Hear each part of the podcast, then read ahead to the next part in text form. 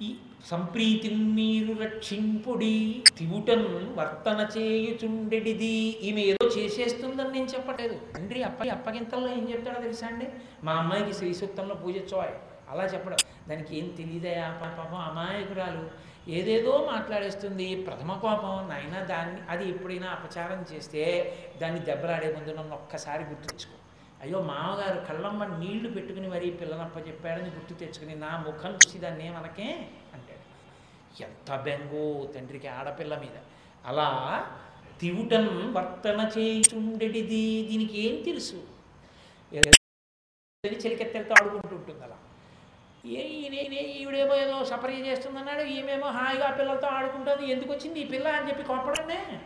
అవిరోధంబున లీల పెట్టి పరిచర్యలు చాలా చేయుపుడి పిలిచి ఓ పార్వతి పర్వతరాజపుత్రి కాళీ వెళ్ళు మారేదళాలు పట్రా అని చెప్పండి. మీ ఉపచారము చేతనే ఆమె అభ్యున్నతిని పొందాలి. హిమవంతుడి హృదయాన్ని ఆవిష్కరించారు మహానుభావు ఒక తండ్రి గుండె ఎలా ఉంటుందో పార్వతీ కళ్యాణం రెండు రోజుల్లో అంటే నేను ఏం చెప్పను ఎన్ని చెప్పాలో ఎన్ని చెప్పకూడదో తెలియక సతమతమైపోతున్నాను నేను.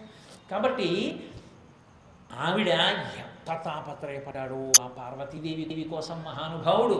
ఆవిడికి అప్ప ఆయనకి అప్పచెప్పాడు సంతోషించాడు తన అంతఃపురానికి తాను వెళ్ళాడు. మేనకాదేవితో చెప్పాడు పరమేశ్వరుడికి సేవ చేయమన్నానే అదే పిల్ల కాపాడుతుంది అన్నాడు. ఎందుకో తెలుసా అండి? ఆడపిల్ల జీవితంలో వివాహ పూర్వం కొన్ని చేస్తుంది.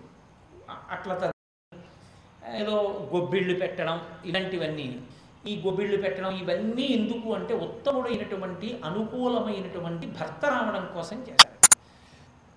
మహాత్ముల సేవ చేత కూడా ఏమొస్తుంది అంటే అనుకూలమైన వాడు అందగాడైన వాడు భర్త వస్తాడు. అందుకు తీసుకెళ్ళాడు హిమవంతుడు. వెళ్ళాడు మేనక్కి చెప్పాడు మేనకాదేవి కూడా సంతోషించింది సాయంకాలం వచ్చేస్తుంది కదూ పిల్ల అంది.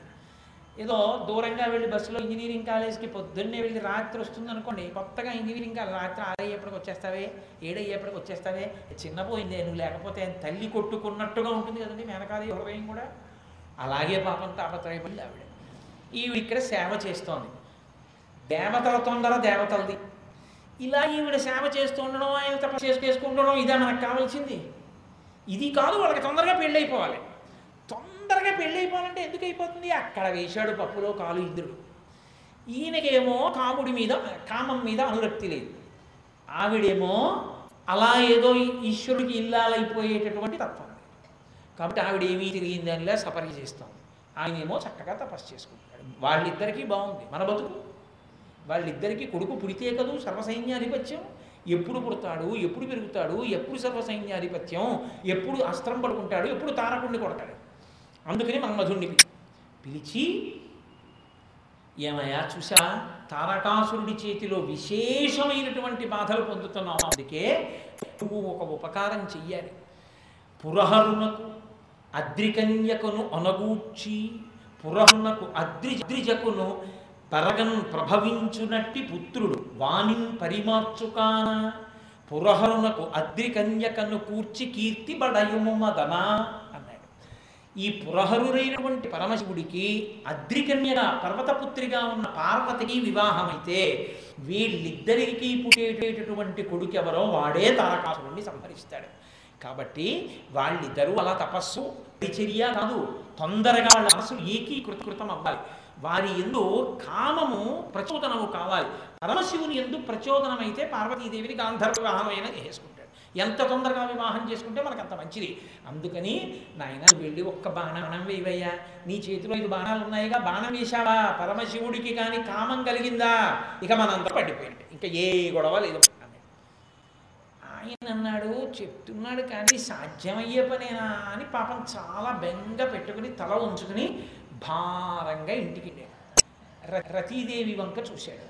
ఆవిడంది ఏమంటే రోజు అంత సంతోషంగా ఐదు బాణాలు పట్టుకుని కనపడ్డ ప్రతివాడి మీద అదే పనిగా వేస్తూ తిరుగుతుండేవారు కదా?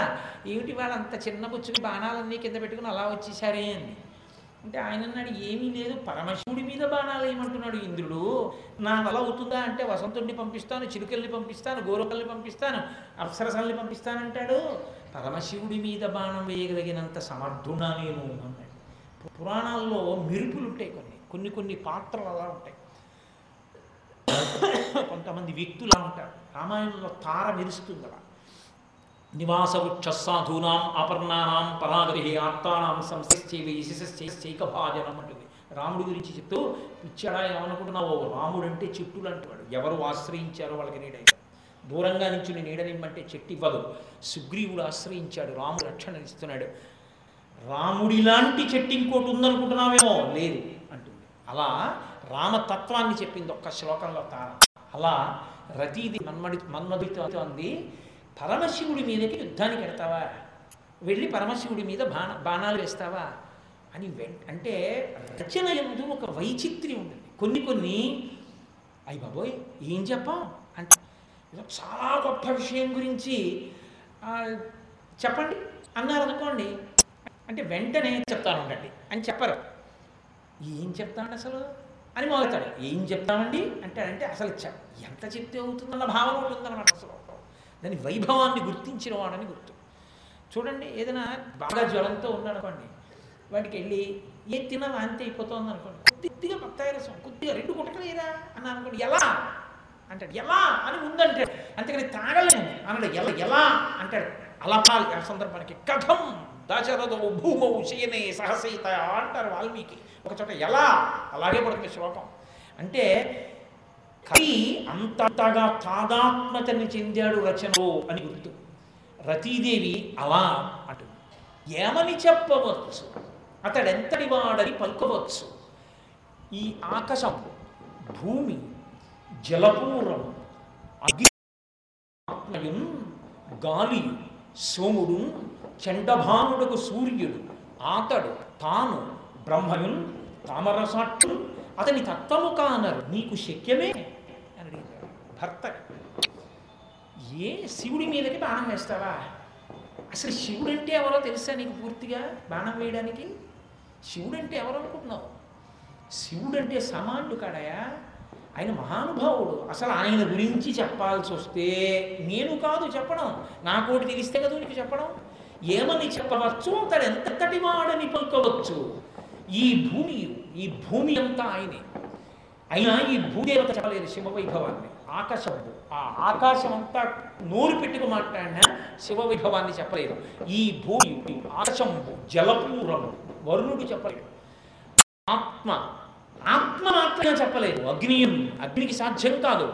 వాయువు గాలి చెప్పలేడు సోముడు చంద్రుడు చెప్పలేడు చండభాముడకు సూర్యుడు తన కిరణములతో తపింప చేయగలిగినటువంటి మానవుడైన సూర్యుడు చెప్పలేడు ఆతడు తాను బ్రహ్మయుడు సాక్షాత్తుగా పరమేశ్వరుడు గురించి చెప్పడం ఎవరికీ సాధ్యం? తామరసాక్షుడు శ్రీ మహావిష్ణువుకి కుదయ చెప్పడం అతని తత్వము కానరు వాళ్ళకే తెలియదు ఆయన తత్వం. అంతటి మహానుభావుడు శివుడి గురించి తెలుసుకోవడం ఎవరికి సాధ్యం? అతని తత్వము కానరు నీకు శక్యమే. అసలు శివుడు అంటే ఏమిటో తెలిస్తే కదా శివుడి మీద బాణం వేయడం? వి అడిగి ఎవరినో అడిగిపోని తెలుసుకొని వస్తానంటావా? వాళ్ళే చెప్పలేరు. శివుడు అంటే శివుడు కానిది ఏదీ లేదు లోకంలో. అంతటి శక్తి సంపన్నుడు. అంతటి పరమేశ్వరుడు అంతటి మహానుభావుడు. ఆయన శక్తి అనితర సాధ్యము. అసలు ఇంత పరమేశ్వర శక్తిని చెప్పగలిగినటువంటి మొనగాడు వీడు. త్రిపురాసుర సంహారం చేయడానికి వెడితే సోమశ్చ భగవాన్ విష్ణు కామాగ్నిర్వాయువాయురేవచ వాయురేవచ శరే వ్యవస్థిత దేహము దేవమూచు ప్రణమ్యతం దగ్ధమప్యద దేవీశా వీక్షణేన పురత్రయం. అస్మద్ధితార్థం దేవీశా వీక్షణే అని శరణోక్తు మిహార్హసి బ్రహ్మాది దేవతలు శ్రీమన్మన్నారాయణుడు కాలాగ్నిర్వాయురేవచ కాలాగ్ని మొదలైన వాళ్ళు వేడుకున్న శివ నీ మూడవ కంటి మంటతో కాల్చగలవు త్రిపురాసురుని కానీ ఎప్పటి నుంచో కోరిక మమ్మల్ని బాణంగా చేసి నువ్వు విడిచిపెడితే నీ వేలి చివరలతో మమ్మల్ని బాణంగా ఉండగా పట్టుకుని నీ వింటి నారియందు సంధించి బాగా లాగి ఆయన ధనస్సుకే పినాకమని పేరు. పినాకము అంటే పాది జ పాతి జగదిది పినాకం. లోకములను రక్షించగలిగినటువంటి ధనస్సు కాబట్టి పినాకము. ఒకనకొకప్పుడు పరమేశ్వరుడు ఆ పినాకాన్ని పట్టుకుని భూమి మీదకి దిగాడు. దిగితే ఎక్కడో ఆ ధనస్సు యొక్క కింద ఉన్నటువంటి భాగం నిలబడింది. ఆయన మళ్ళీ వెళ్ళిపోతూ ఆ పినాకాన్ని దగ్గరకి తీసుకోవడానికి ఇలా లాగాడు. లేకపోతే ధనస్సు యొక్క కొన భూమి మీద పెద్ద గాడి పడింది. ఆ గాడి పడితే అందులో జలాలు ప్రవహించాయి. పరమేశ్వరుని యొక్క పినాకం యొక్క గాడిలో ప్రవహించిన నీరు కాబట్టి దానికి పినాకిని నది అయింది. పినా అని పిలుస్తున్నారు నెల్లూరు జిల్లా వాసులు అదృష్టవంతులు. పినాకిని ఉంది అక్కడ. అక్కడే కదా తిక్కన గారు ఆంధ్ర మహాభారత రచన. అందుకని పినాకిని అటువంటి మహానుభావుడై ఆయన ఆయనే కానీ వింటినారికి సంధించి బాణాన్ని లాగుతానంటే నారాయణుడు కామాగ్ని సోముడు వీళ్ళందరూ ప్రార్థన చేశారు. ఒక్కసారి నీ చేత్తో ఇలా ముట్టుకో బాణాన్ని. నీ శక్తి మాలో ప్రవేశపెట్టు త్రిపురములను కాలుస్తాం. నీ చేత చేత స్పృశింపబడాలనుంది అని కోరుకున్నారు. అంతటి మహానుభావుడై ఆయన. అటువంటి వాడి మీద నీ బాణమా? నువ్వెంత నీ బతుకెంత లేనిపోని పది ఇంద్రుడు చెప్పడం ఏంటి? తగుదనమా నువ్వు వెళ్ళడం ఏంటి? ఇంద్రుడు ఎంత వాడు నువ్వు ఎంత నీ పులమానాలు శివుడి మీద వేస్తావు. వెళ్ళకు నా మాట విను. వద్దు. ఎందుకు చెప్తున్నానో విను. వాళ్ళకే చెప్తారు? ఒకవేళ నీ బాణం సరిగ్గా పడలేదనుకో వచ్చే తేడాకి ఏడవలసిన వాళ్ళు వాళ్ళు కాదు వాళ్ళందరూ వెళ్ళిపోతారు. మిషన్ ఫెయిల్ అంటారు అంతే. కానీ జీవితాంతం ఏడవలసిందని నేను తప్పు సలహాలు వినకు లేనిపోని ప్రమాదం శివుడితో యుద్ధం ఏమిటి? ఈ బతుక్కి వద్దు. నా మాట నమ్మంది. పాపం రతీదేవి ఏదో సలహా చెప్తుందేమో అని ఇంటికి వచ్చిన పురుషుడు రతీదేవి అదే పనిగా ఏడుపు మొదలెట్టింది. మహాప్రభు వెళ్ళకండి శివుడి మీద యుద్ధానికి. చాలా భారమైన హృదయాన్ని పొందాడు. ఏంటి ఇలా చెప్తోంది ఈవిడ? నాకు భయంగా ఉంది. శివుడి మీద యుద్ధానికి వెళ్ళమంటాడేమి శివుడి మీద బాణం వేసి శివుడికి కామం కల్పించమంటాడేమి నన్ను? నా సాధ్యమయ్యే విషయమే అనుకుంటున్నాడు. మళ్ళీ ఇంద్రుడి దగ్గరికి వెళ్ళాడు. ఏమి మళ్ళీ వచ్చావు వెళ్ళలేదా ఇంకా? అందరు రెడీ అయిపోయారు. నువ్వు వెళ్ళలేదే అన్నాడు. నీ సొమ్మేం పోయింది? వెళ్ళమంటావు? అని ఆయన అన్నాడు. ఇప్పుడు ప్రభువుకి చెప్పుకునేటప్పుడు వినయంగా చెప్పుకోవాలి కదా. ఇప్పుడు ఎలా కుదురుతుందండి? అవతల మా తమ్ముడు పెళ్ళిందంటే ఇప్పుడు నేను వెళ్ళమంటానండి టూర్లో. నేను వెళ్ళడం కుదరదంటా ఏంటి? సార్ అలాగే సార్ ఒకటే తమ్ముడు సార్ సార్ ఆ తమ్ముడు ఏంటంటే అన్నయ్య అన్నయ్య నువ్వు ఉండాలన్నయ్య అని రెండేళ్ళ నుంచి అడుగుతున్నాడు సార్. ఇప్పుడు నేను టూర్లో వెళ్ళిపోయానని తెలిస్తే అన్నయ్య ఏదో కోపం వచ్చి వెళ్ళిపోయాడు అనుకుంటా సార్. ఈ ఒక్కసారికి మీరు నన్ను నన్ను ఎలా అయినా పర్మిట్ చేయాలి సార్. కడుపులో దుగ్ధున్న బతిమాలకు తప్పుతుంది వస్తాడా? అలా పాపం వెళ్ళి ఇంద్రుడికి చెప్పుకున్నాడు పుండరీకాక్షుని పుట్టుండయ్యుండి భచర్మధరుపైకి ఎట్లు పోదు? పోయిన అద్దేవు భూరి ప్రతాపాగ్ని మెరయంగా నా తేజమిందు నిలచ. నిలచిన పరమేశు మూర్తిని కనుకొని ఎదిరి విజృంభించి ఎట్లు వచ్చిన తండ్రి వావిరి కోపించి ఏ చూపు చూచునో అనచు వెరతు. వెరతుయ్య ఎన్ని విధములు చెప్పిన కొలది కాదు నాక గోచరంబు నిక్కమి విధంబు నియాన దేవేంద్ర మృగకులేశునోర్వ మృగముతరమే. ఎంత అద్భుతమైన పద్యమో నిజంగా ఆయన అన్నాడు పుండరీకాక్షుని పుత్రుండనయ్యుండి ఇహ చర్మధరుడికి ఎట్లు పోదు? నేను శ్రీ మహావిష్ణువు కొడుకుని. శ్రీ మహావిష్ణువు కొడుకునయ్యుండి పరమశివుడి మీద యుద్ధానికి వెళ్ళనా? వాళ్ళిద్దరి అన్యోన్యత అటువంటిది. మీకు తరచు చెప్పుకుంటున్నా వాళ్ళిద్దరూ భార్యాభర్తల వంటి వారు. అటువంటి విష్ణువుకి కొడుకునయ్యుండి నేను శివుడి మీదకి యుద్ధానికి వెళ్ళనా? పుండరీకాక్షుడి పుత్రుండనయ్యుండి భచర్మధరుపైకి ఎట్లు పోదు? పోయిన అద్దేవు భూరి ప్రతాపాగ్ని వ్యంగనాతి నిందు నిలచు. నిజంగా నేను వెళ్ళిన తర్వాత పరమేశ్వరుడు ఒక్కసారి పైకి లేచి పినాకాన్ని ఇలా పట్టుకుని ఎవడు రానా మీద దానికి వచ్చిన వాడు? వాడో? అన్నాడు అనుకోండి.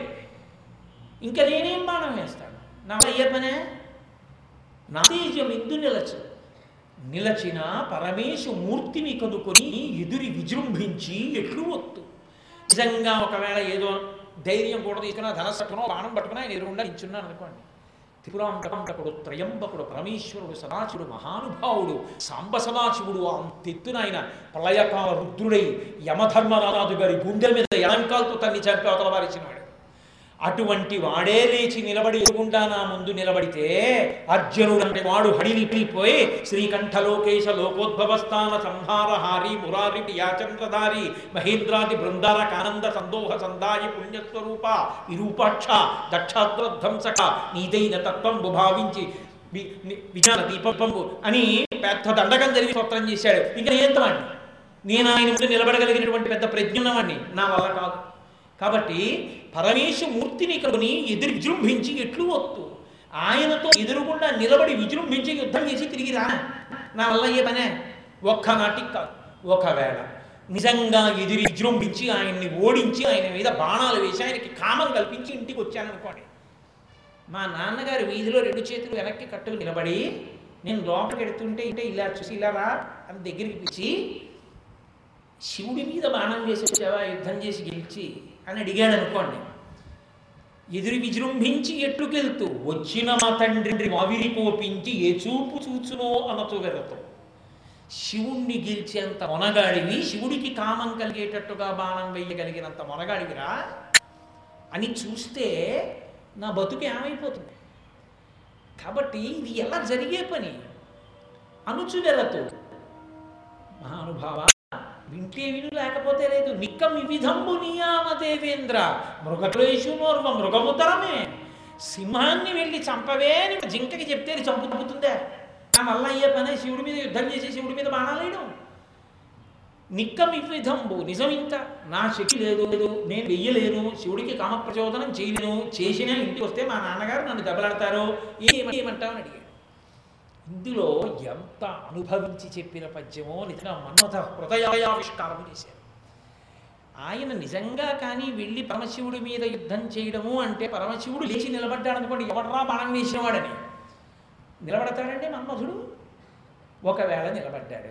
అద్భుతం అంతా ఎక్కడుందంటే ఆ పద్యంలో వచ్చిన మా తండ్రి వాగిరి కోపించి ఏ చూపు చూచునో నచువెరతు మా తండ్రి ఏ చూపు చూస్తాడో అని భయపడిపోతున్నాను అన్నాడు ఆయన.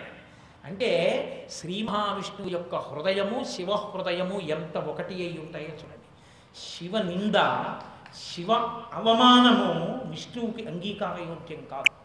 అసలు ఆ మాటకొస్తే శివకేశవులని ఇద్దరు ఉండరు ఉన్న ఒక్కటే పదార్థము. మహాభారత రచనా కాలంలో తిక్కన గారికి అలాగే దర్శనమైంది. మహానుభావుడికి కరుణారసము పొంగి దొరబెడు చాట్పున శిశిరేఖ అమృతంబు జలువ. హరినీల పత్రిక సురవిచందనమున్న గతినాభిధవళ పంకజము మెరయ.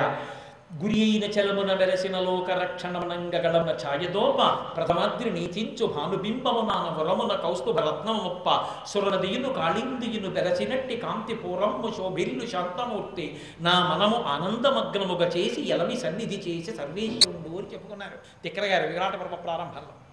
ఆయనకి రాత్రి నిద్రపోతుంటే తండ్రి గారేసుకెళ్ళి పరిచయం చేశారు ఈయనేరా హరిహరనాథుడు. శ్రీ మహావిష్ణువు శివు సగం సగంగా ఉన్నటువంటి అరవై మూడు లీలామూర్తులలో శివకేశుడు కలిసిరుసున్నటువంటి ఉన్నటువంటి మూర్తి దర్శనమైంది. అందులో కరుణారసము పొంగి దొరపెడు చాట్పున శశిరేఖ అమృతంబు జలువార. పైన చంద్రవంకతో ఉన్నాడు శిరస్సు మీద.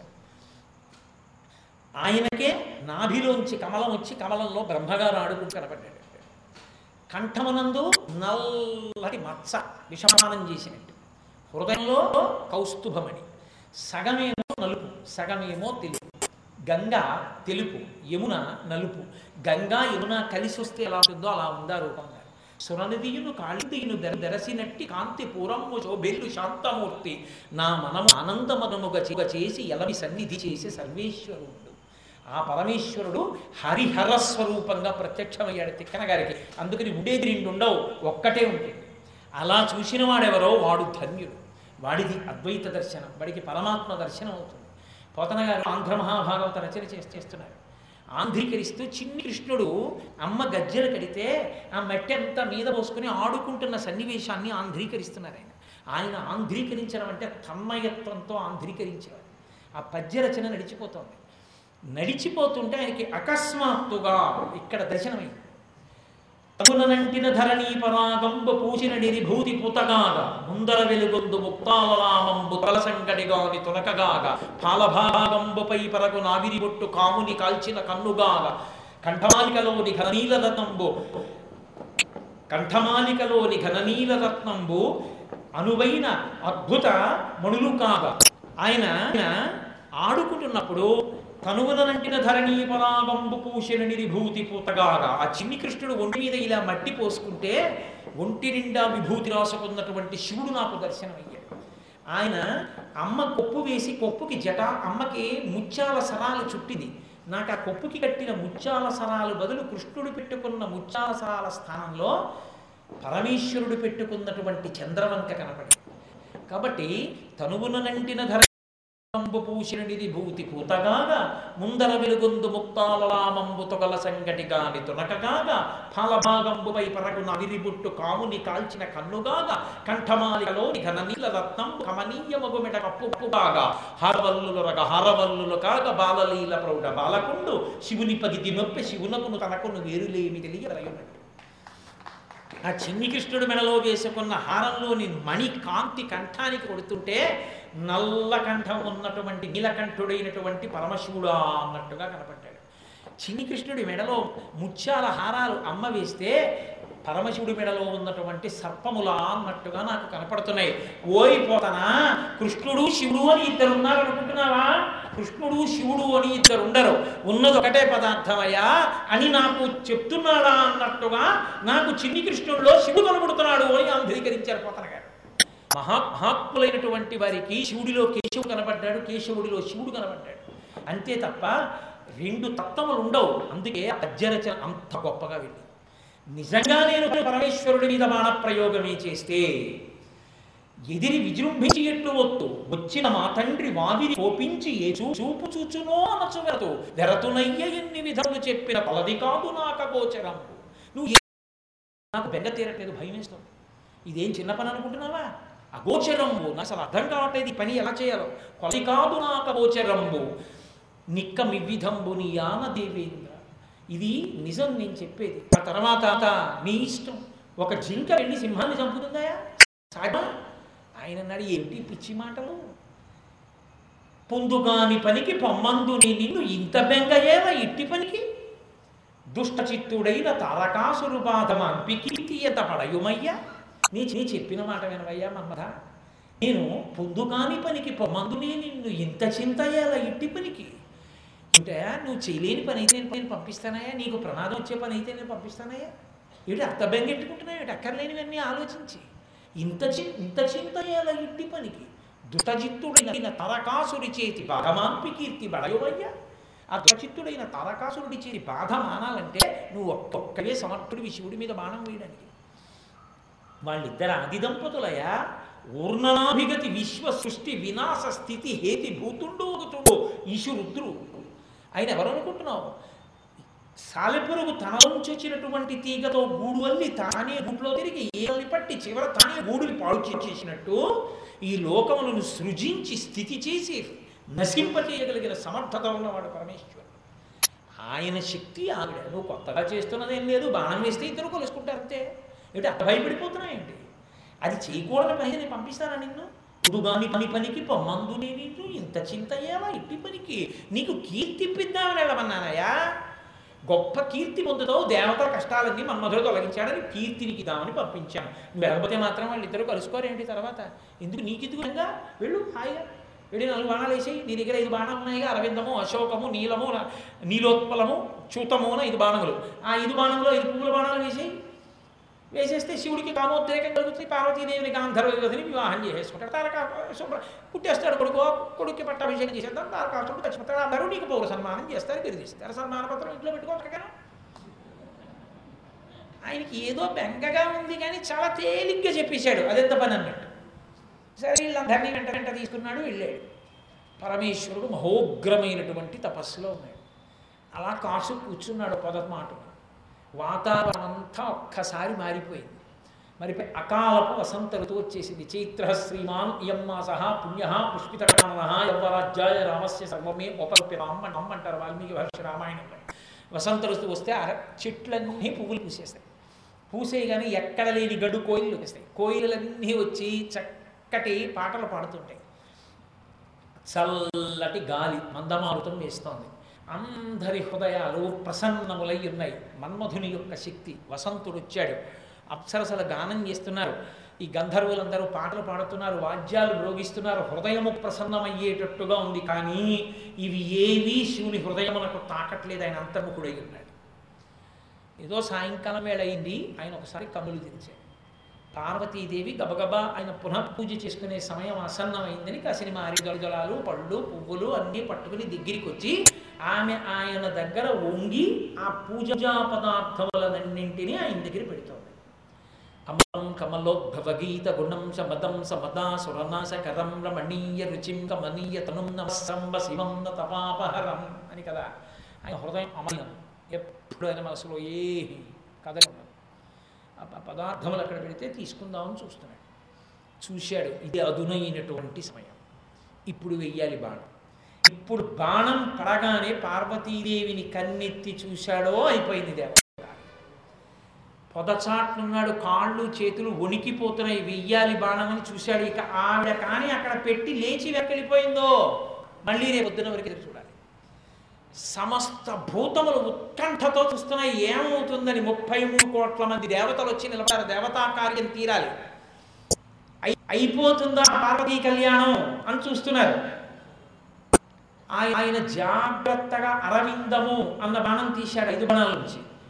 వింటినారికి బాగా సంధించి ఆకర్ణాంతము లాగాడు. లాగి వణుకుతున్న ఈ చేతులు అయినా జాగ్రత్తగా ఎక్కువ పెట్టి ఆ పొదలోంచి పరమశివుని యొక్క వక్షస్థలానికి తగిలేటట్టుగా జాగ్రత్తగా వదిలిపెట్టాడు. తిన్నగా వెళ్ళి బాణం పరమశివుని యొక్క హృదయానికి తగిలింది. ఒక్కసారి ఆయన మనసులో కించిత్ వికారం కలిగినట్టు అనిపించింది. ఆగి క్షణంలో మళ్ళీ సర్దుకుని ఆలోచించాడు. అకారణముగా మనసు వికారమును చెందింది ఎవడురా ధూర్తుడు ఈ పని చేసేవాడు లేచి నిలబడ్డాడు. గంగావతన సమయమునందు నించున్నట్టు ఇలా రెండు చేతులు పెట్టి పెట్టి ఇలా చూశాడు చుట్టూ. ఎప్పుడైతే లేచి నిలబడి ఇలా చూస్తున్నాడో ఇక మళ్ళీ అశోకము తీయడమేంటి గజ గజ గజ వణికిపోతూ ని- కూతున్నాడు అపరసాట్న కనబడ్డాడు. ఓహో అంత మొనగాడివయ్యావన్నమాట. నా మీదే బాణం వేసి పార్వతీదేవి ఎందు నన్ను అనురక్తిని చెయ్యగలననుకుంటున్నావా అంటే అంత శక్తివంతుడు అనుకున్నావా అని ఇక్కడ కూర్చుని మాట్లాడక. ఇక్కడ మాట్లాడ నేను నీది విన్నాను నాది వింటావా? కాబట్టి ఆయన ఒక్కసారి చూశారు నా మీద బాణం వెయ్యగలిగినంత శక్తివంతుడవయ్యావా నువ్వు? అని భుగభగుమగు పెనుమంటలు భగభగమని మండనంత బ్రహ్మాండంబు దిగు దిగులు దిగులు దిగులన తెగిమరుపై చిచ్చు కన్ను దేవుడు ఇచ్చాడు. ఇలా చూసి పొదల చాట్న కనపడ్డాడు ఓ మన్మథుడు. గీత దాటాడు.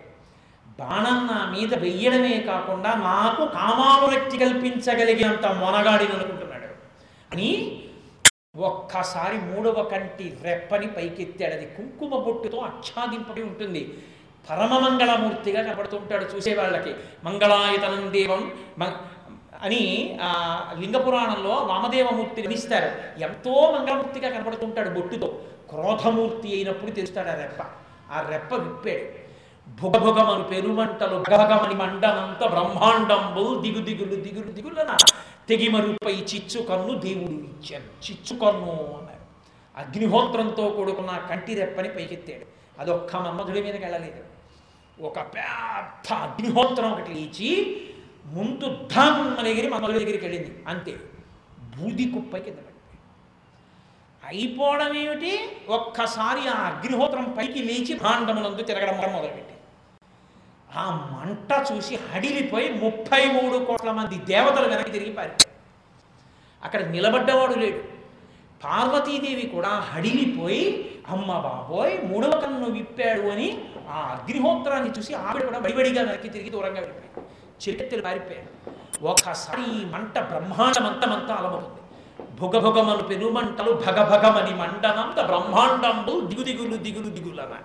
ఎలా పడ్డాయో అసలు ఆ మాటలు ఆయనకి అంత సాక్షాత్కార ప్రక్రియతో రచించాడు ఆయన. అంతే. ఇప్పుడు ఆ మంట నుంచి తప్పించుకోవడం ముందు ప్రధానమైన తారకాసురుడు సగ తర్వాత. అసలు ఈ మంట నుంచి బయటపడితే కదా? ముప్పై మూడు కోట్ల మంది దేవతలు వచ్చి ఆయన కాళ్ళ మీద పడ్డారు. బ్రహ్మగారితో సహా. వచ్చి కాళ్ళ మీద పడి ఎందుకు వచ్చిన అల్లరా మీకు? మీ బాణాలు ఏమిటి? ఈ అల్లరి ఏమిటి? ఆయనకి కామ ప్రచోదనం ఆయనకి ఎప్పుడో ఆయన పెళ్ళి చేసుకుంటాడు కదా మీకు ఎందుకు వచ్చిన గొడవ? అని అందరూ ఆయన కాళ్ళ మీద పడ్డారు. ఏం చెయ్యాలని అడిగాడు? మన్మధుణ్ణి బతికించమని అమరడగలేదు అసలు వీడు కదా? లోకం తీరు అలా ఉంటుంది. వాళ్ళు అన్నారు అయ్యా నీ మూడవ కంటి మంట విడిచిపెట్టావు. బ్రహ్మాండములన్నీ కూడా కాలిపోతాయి. ఆ మంటని అదుపు చేసి వెనక్కి తీసుకో అన్నారు. ఆయన అన్నారు వదిలిపెట్టిన అగ్నిహోత్రానికి వెనక్కి తీన కాబట్టి స్థానం చెప్తాను అక్కడ ఉంటుంది ఎవరికి ఉపద్రవం ఉండకుండా అందులో ఉంటూ ఉంటుంది. దానికి ఆహారం కావాలన్నాడు. ఎక్కడ ఉండాలి? అని అడిగాడు. బడబాగ్ని అన్న పేరుతో సముద్ర గర్భంలో ఉంటుంది ఆ మంట. ఉండి అది సముద్ర గర్భంలో ఉండేటటువంటి జీవుల్ని ఆహారంగా పెట్టుకుంటుంది. ఆ బడబాగ్ని కానీ లేచి భూమి మీదకి వచ్చిందా ఇక తట్టుకోలేదు. కాబట్టి ఆ బడబాగ్ని సముద్ర గర్భంలోకి వెళ్ళిపోతుంది. నేను ఆనతిస్తున్నానని తన మూడవ కంటి మంటని పిలిచి నువ్వు సముద్ర గర్భంలోకి వెళ్ళిపో. నిన్ను బడబాగ్ని అని పిలుస్తారు. అక్కడ ఉండి నువ్వు జ- జలచరములను తింటూ ఉండు అన్నాడు. అది వెంటనే సముద్ర గర్భంలోకి వెళ్ళిపోయింది. ఇప్పుడు ఇంకా మళ్ళీ అండి మన్మధుడండి తారకాసురుడండి మీ కళ్యాణం అండి అనేవాడు ఉన్నాడేంటి గబగా లెంప వేసుకుని కారుణ్యమూర్తి మహానుభావ ఇంత ఉపకారం చేసావు అంతే చాలు అని స్తోత్రం చేసి మంటని దాచావు తండ్రి ఇంక ఇంతకన్నా ఏం కావాలి? మన్మధుడు బుద్ధిహీనుడు మీ మీద మనాలేడు ఏమిటి ముందే వెళ్ళిపోయాడు ఇంద్రుడు. మిగిలిన వాళ్ళందరూ వెళ్ళిపోయారు. పాపం ఏడవడం లేదు ఎవరు ఉంటారు ఉంటారు? ఆవిడ ముందే చెప్పింది. మిషన్ ఫెయిల్యూర్ అర్రా రేపు పొద్దున? ఏడవడానికి నేను ఓదాన్నే మిగులుతాను ఆవిడ. నగరి కొడపోరు మా తంగ పోయి ఒక్కరిడించి పోవ కళ్ళురా కోయు చుచుచుండే కుంజరీయు యుధంబు మగలు తగులు కాయ మగవులకును. అని పోతన గారు గజేంద్ర మక్షణంలో చెప్పినట్టు మరి భార్య గారు ఒకటి ఏడుస్తూ కూర్చోవాలి. అందరూ వెళ్ళిపోయారు. ఆయనకి మనసు కొంచెం పాడైంది. చిచ్చి. ఏమిటి ప్రశాంతంగా తపస్సు చేసుకుంటుంటే ఎల్లవంతా ఆయన దూరంగా వెళ్ళిపోయాడు. ఇప్పుడు ఈవిడ పాపం వచ్చి అక్కడ ఏడుస్తోంది. ఏడవడానికి అసలు శరీరం ఉంటే కదా?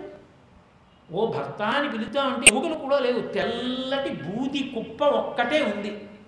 అదో సంతోషం. ఆ మన్మధుని యొక్క బూదిని ఒంటి రాసుకుని మరీ వెళ్ళిపోయాడు ఆయన. వెళ్ళిపోతే ఇప్పుడు ఆవిడ వచ్చి ఏడుస్తోంది రతీదేవి.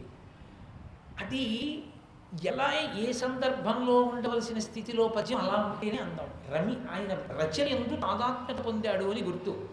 రారే ఏడుపు మాపరే మధురిపున్ రప్పింపరే పోరే కుయ్యెరిగింపరే సిరికిన పుణ్యంబు వినిపింపరే పోరే. దేవరేడిన దీర్ఘాయుషోపేతుగా తెరే మంగళసూత్ర బంధనము నీరే మీకు మృక్యదన్ అని ఎడు ఎడుస్తోంది పాపం. ఎవ్వరు లేరు అక్కడ. దేవతల యొక్క భార్యను పిలుస్తోంది. అమ్మ మీకైనా నా మీద జాలి ఉండదా? మీ అందరూ కలిసి రెచ్చగొట్టారు. ఆయన కాలిపోయాడు. మీ అందరూ వెళ్ళిపోయారు కనీసం నేను ఏడుస్తుంటే ఓదార్చేవాడు లేరు నాకు. మా అత్తగారు లక్ష్మీదేవి కూడా తెలియదు. ఆమె కొడుకు మరణించాడని మన్మోహన్ కాబట్టి రారే ఏడుపు మాంపరే ఇది ఏడుపులో కల్లా దైన్యమైన ఏడుపు ఆవిడది. ఎందుకంటే ఆవిడ ఏడుస్తుంటే అలా ఏడవకమ్మా అని చెప్పేవాడు లేదు ఏడుస్తుంటే. ఏదో శివుడు తొందరపడి అలా అనేటప్పటికీ ఆయన విన్నాడు అనుకుని మళ్ళీ తెలిస్తే అదే ఎవరు రావట్లేదు. కబుకుని ఏమాటంటే ఏమొస్తుందో అని భయం. రారే ఏడుపు మాన్పరే మధురిపున్ రప్పింపరే వాళ్ళ నాన్నగారిని పిలిపించండి శ్రీ మహావిష్ణువుని. మధుకైటవు ఆయన అరి శత్రువు కదా. అందుని మధురిపున్ రప్పింపరే పోరే కుయ్యరింపరే నా- నా బాధ చెప్పండి. సిరికిన పుణ్యంబు వినిపింపరే ఇంటికొచ్చిన కోడలు దీర్ఘసుమంగళిగా ఉండాలి అని కోరుకుంటుంది అత్తగారు. తన కొడుకు బతికుండాలని. నా అర్థంతరంగా నా మంగళ సూత్రం ఇలా అయింది. కాబట్టి సిరికిన పుణ్యంబు వినిపింపరే తరే దేవరవర వేడినా పెనిమిటిన్ దీర్ఘాయుషోపేతగా. మళ్ళీ వెళ్ళి అదిగో దేవర మహానుభావుడు పరమేశ్వరుడు మీరందరూ వెళ్ళి వేడుకోండి. లేదు మేమే పంపించామని చెప్పండి. చెప్తే ఆయన బతికాడు మళ్ళీ. దేవర నా పెనిమిటిన్ దీర్ఘాయుషోపేతుగా తేరే. ఇదే మంగళసూత్ర బంధనము మీకెంతే నిపుణ్యం బగున్. ఈ మెడలో ఉన్న మంగళసూత్రం ఇలాగే ఉండేటట్టుగా నన్ను అనుగ్రహించండి. వెళ్ళండి అని దేవతాకాంతలనందరినీ పిలుస్తుంది. ఒక్కళ్ళంటే ఒక్కళ్ళు రా అప్పుడు మళ్ళీ పాపం ఆకాశం వంక తిరిగి నిలబడి ఏడుస్తూ తల్లులు పుణ్యగేహిని తండ్రులు పుణ్యజనంబులంతున ఉల్లమునందునే తలంతు ఓ స్వగేహినులారా మీరు నా తల్లులు నేను కూతురను. ధర్మపు నోములదాన మీ అల్లుని తెచ్చి ఇచ్చిన మరల ఐదవచే ఎరమీకు బ్రొక్కెదన్ అమ్మా ఓ దేవతల యొక్క భార్యలారా మీ అందరూ నా తల్లులు. పుణ్యపురుషుల లోకంలో ఎవ- ఎవరున్నారో వాళ్ళందరూ నా తండ్రులు. నేను మీ కూతుర్ని. ధర్మపు నోములదానా ఎన్నో ధార్మికమైన నోములు నోచిన దాన్ని. అటువంటి దానికి నా ఐదోతనం ఇలా ఏమిటి? ధర్మపు నోముల దాన మీ అల్లుని తెచ్చి ఇచ్చి కూతుర్ని అని ఎంత అనుబంధం కలిపిందో చూడండి. మీ అల్లుని తెచ్చివ్వండి దేవతలు కనుక. మీ అల్లుని తెచ్చి ఇచ్చినమ్మల ఐదవ చేయరే నన్ను మళ్ళీ సువాసిని చెయ్యండి. ఐదో తన ఉన్నదానిగా చేయండి. నన్ను మరల ఐదవ చేయరే నీకెదన్ మీకు నమస్కరిస్తానమ్మా నాకు ఐదోతనం ఇప్పించమ్మా ఇప్పించండమ్మా అని నేలబడి ఏడుస్తాం వచ్చిన వాళ్ళు లేరు పలకరించిన వాళ్ళు లేరు. ఎవరి మానాన వాళ్ళు విడిపోయారు. పరమశివుడితో మనకి వైరమా? ఎందుకు వచ్చిపోవడం? ఇక్కడ ఇక్కడతో అయిపోతే బాగానే ఉండను కథ. పార్వతీ కళ్యాణంలో పెద్దలంతా ఎక్కడొచ్చిందంటే సమస్త సృష్టి ఆగిపోయింది. ఎందుకని? మన్మధుడు లేడు. మన్మధుడు ఉంటే కదా ఐదు బాణాలు ఉంటే కదా వేయడం. ఆ బాణం వేస్తే కదా రామ ప్రచోదనం కామప్రచోదనం అయితే కదూ బిడ్డలు పుట్టడం బిడ్డలు పుడితే కదూ సృష్టి నడవడం. కాబట్టి ఎక్కడికక్కడ ప్రాణులని అకాల వైరాగ్యమును పొంది. ఎవరికి కామ ప్రచోదనం లేదు. ఏమంటే ఇప్పుడు ఆ, మధ్యలో వాళ్ళకి ఎందుకు అంత వాళ్ళ కామప్రచోదనం లేకపోతే గొడవ వదిలిపోతుంది కదా హాయిగా తరిస్తాం కదండి మోక్షం వస్తుంది. ఇప్పుడు మన్మధుడు పుట్టాలి అసలు ఎందుకంటే అల్లరా అడగచ్చు? పితృణం ఎలా తెలుస్తుంది కామం ఈశ్వరుడు ఇచ్చినటువంటి గొప్ప వరం. ఆ కామము చేతనే పితృరుణాన్ని తీర్చుకొని సింహాసనాన్ని అర్చించేటటువంటి సంతానాన్ని కని తాను పితృరుణం నుంచి విముక్తుడై ఈ సుఖం ఒక సుఖమా అన్న వైరాగ్య సుఖమును పొంది దాని వలన తపస్సు చేసి ఈశ్వరుణ్ణి చేరాలి. లేకపోతే సృష్టి తాగిపోతే ఎలా? గత జన్మలలో చేసుకున్న కర్మలు ఎవరు అనుభవిస్తారు? ఎలా కుదురుతుంది? ప్రత్యు మళ్ళీ పునర్జన్మ లేకపోతే జీవులంతా ఏమైపోతారు? ఇప్పుడు చక్రం నిలబడి జనన మరణ చక్రం లేదు. ఎప్పుడైతే జననం లేదో పడేవాళ్ళు పడిపోతుంటారు. కాబట్టి ఇంకా కొత్తగా పుట్టేవాళ్ళు లేదు. వర్క్ లోడ్ తగ్గిపోతుంది యమధర్మరాజుకి సృష్టిలో ప్రాణులు లేవు. అదంతా కూడా సమతౌల్యం. ఏం చేయాలి? ఎవరికి ఏమీ అర్థం కాలేదు. ఇప్పుడు ఎలా? ముందు మన్మధుడు బతకాలి.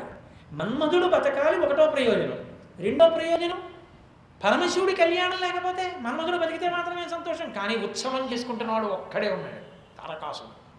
ఊరే వీళ్ళకి మంచి పని అయిందిరా. పరమశివుడు కళ్యాణం మనం చేద్దామని వెళ్ళారు మన్మధుడు కాలిపోయాడు ఇంకా పార్వతీ కళ్యాణం ఏంటి? ఇక నేను మళ్ళీ రేపు పార్వతీ కళ్యాణం ఏం చెప్పను? కాబట్టి పార్వతీ కళ్యాణం లేదు. పార్వతీ కళ్యాణం లేదు కాబట్టి కొడుకు లేడు. కొడుకు లేడు కాబట్టి సైన్యాధ్యక్షుడు లేడు. సైన్యాధ్యక్షుడు లేడు కాబట్టి నన్ను చంపేవాడు లేడు. ఇక నాదే రాజ్యం అన్నాడు. ఆయన ఒక్కడే ఉత్సవాలు చేసుకున్నాడు వీళ్ళందరూ నిరుత్సాహంతో వెళ్ళి పడిపోయారు. అందరూ ఇంద్రుడిని తిట్టారు. నీకు ఎందుకురా అక్కర్లేదు? మా ఎందుకు పంపేవరా? ఇది వాళ్ళ గొడవ వాళ్ళు పడతారు కదా ఎప్పటికో అప్పటికి కళ్యాణం ప్రార్థన చేస్తే సరిపోదా? పుట్టిన అనుగ్రహించినట్టు అనుగ్రహించదా మధ్యలో నీ దిగుమాల పెత్తనం ఎందుకు? అని అందరూ సృష్టి చక్రం అయిపోయింది. ఏం చేయాలి? పైగా పెద్ద ఇబ్బంది వచ్చింది. ఎప్పుడైతే సృష్టి ఆగిపోయిందో క్రమక్రమంగా యజ్ఞయాగా క్రతువులు ఆగిపోతాయి. ఆగిపోతే హవిస్సు లేదు.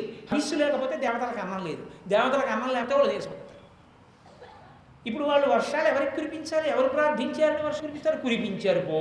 పంటలు పండే కోసుకునేవాడు ఎవడు? తినేవాడు ఎవడు అవి కాసేసి అవి పడిపోయి కింద పడిపోవాలి మళ్ళీ చెడు పెరిగిపోవాలి. ఎలా?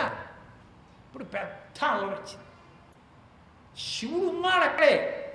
శివ ఇలా అయిందండి మన్మధుడు చచ్చిపోబట్టి అందుకని మీరు అనుగ్రహించండి అంటే అసలు వాడు ఎందుకు వచ్చాడు రా ఎవరన్నా అడిగితే ఆయన అడిగితే ఈయన నోడిని చూపించాడు ఈయనండి పొరపాటు అయిపో అప్పుడు స్వర్గలోకానికి అనిపించబోతుంది ఏం చెయ్యాలి? మల్లముల్లాలు పడిపోతున్నారు పార్వతీ కళ్యాణం సంగతి తర్వాత. ముందు మమ్మల్ని బతికే మార్గం చూడండి అప్పుడు ఎవడో ఒకడు లేచి అన్నాడు ఏ మనకి తేలిక మార్గం ఒక్కటే ఉంది. ఆయన దగ్గరికి వెళ్ళడం అంత తేలిక కాదు. నేను నేను మీతో చెప్పాను కదా శివా విశ్వాహ భేషజీ. ఆవిడే మళ్ళీ పిల్లలు ఆదుకోవాలి. అమ్మగారికి కాళ్ళే పడే పట్టుకుంటాం అమ్మా ఎలాగమ్మా మరి? మన్మధుడా చచ్చిపోయాడు సృష్టి ఆగిపోయింది పార్వతీ కళ్యాణం నిలబడిపోయింది పరమశివుడా తపస్సని పక్కకెళ్ళిపోయాడు. ఏం చెయ్యం? అని చెప్పాలి అంటే పార్వతీదేవి భగవంతుడి ఇంట్లోకి వెళ్ళిపోయాడు ఎందుకని? అంతం కొండల రాజు ఆవర్త నెమ్మనములో నాలించి తా వెంటనేసని సర్వేశ్వరు మనసు కృంది ఆ కన్యారత్నము చనంగానే సీతాద్రికిన్ ఆయన గబగబా వచ్చి పరమశివుడు కోపం వచ్చిందిట ఎవరో నా కూతురు ఉపచారం చేస్తుంటే మన్మధుడు మానం వేసేట శివుడు కోపం వచ్చి మూడు కన్ను తెరిచేట మంట పుట్టిందిట బ్రహ్మాండములు అదిరిపోయేట మన్మధుడు అదిరిపోయేట. అయ్యయ్యో ఇదేంటి ఇలాంటి పని జరిగిందని అమ్మ శివుడు ఎటో వెళ్ళిపోయాడు కదా వచ్చేసి అని చెప్పి కూతురు అలాంటి చోట ఇంకొకటి ఇబ్బంది అని చెప్పేసి కూతురు ఆయన కాబట్టి తండ్రి తోడ్కొని చనంగాని సీతాద్రికి ఆ కన్యారత్నమేమో ఆ పార్వతీదేవి ఆయనతో కలిసి మంత్రుడి దగ్గరికి వెళ్ళిపోయింది ఇప్పుడు వీళ్ళు వెళ్ళి ఓసారి మీ అమ్మాయితో మాట్లాడాలని నోరు పోయింది ఇప్పటికే శివుడు కోపం వచ్చింది. మళ్ళీ మా అమ్మాయితో మాట్లాడి అది ఏం చేస్తుంది పిల్ల? ముక్కు పచ్చలారని పిల్ల దాంతో మాట్లాడడం ఏంటంటే కుదురుతుందా? ఈ అల్లరి వచ్చింది. ఒక్క పార్వతీ కళ్యాణం అంటే ముందు ఎంత అల్లరనుకుంటున్నారు? ఇన్ని ప్రశ్నలకి జవాబు ఒకటి దొరికితే రేపు పార్వతీ కళ్యాణం సంగతి చూడచ్చు. అప్పుడు దేవతలందరూ అన్నారు అలా కాదురా హిమంతుడి దగ్గరికే వెళ్ళక్కర్లేదు. మనమందరం ఇక్కడే కూర్చుని ప్రార్థన చేసినా పరదేవత ఉపయోగిస్తుంది. ఆవిడికి తెలిసి మనం వెళ్ళడం ఎందుకు అని? ఇక్కడే కూర్చుని అమ్మ ఈ ఆపద నుంచి గట్టెక్కించు. బుద్ధి పొరపాటైంది. ఏం చేస్తావో నీ ఇష్టమని ప్రార్థన చేద్దాం. అని అక్కడే కూర్చుని అమ్మవారిని స్తోత్రం చేశాను స్తోత్రం చేస్తే పరదేవత అనుగ్రహించింది. అనుగ్రహించి